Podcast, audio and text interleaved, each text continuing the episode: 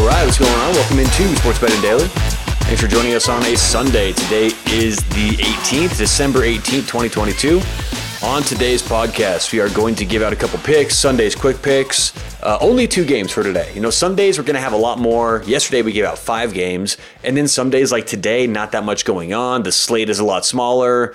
Uh, not that many picks to give out. So we'll give two. We got one in college basketball, one in the NHL. Unfortunately, no NFL lines still with value as I see it. And this is what we talk about a lot. If you're betting the NFL, by definition, you want to be betting on Monday and Tuesday, Wednesday the latest. You don't want to wait Sunday morning to make your NFL bets. So it kind of goes against everything we teach if we're giving out like five NFL picks and just giving out a bunch of games. I only get picks, excuse me, I only get picks out where I still see value. So today, two picks, one in college basketball, one in the NHL. Remember, if you want to bet these games VIG free, check out bettoredge.com. B E T T O R edge.com. Put in promo code SBD when you're signing up, and they'll give you a free $20 upon signing up. So that's BettorEdge, promo code SBD. Also, want to thank Thrive Fantasy. Thrive Fantasy, they've got some contests still open today NFL DFS contests, but their daily fantasy, you build your own lineup with player props. So everything in your lineup is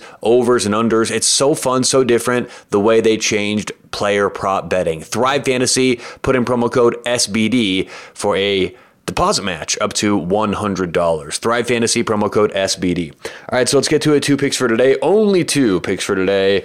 Uh, let's start off with the NHL. We're going to take the Pittsburgh Penguins even money plus 100 at Carolina.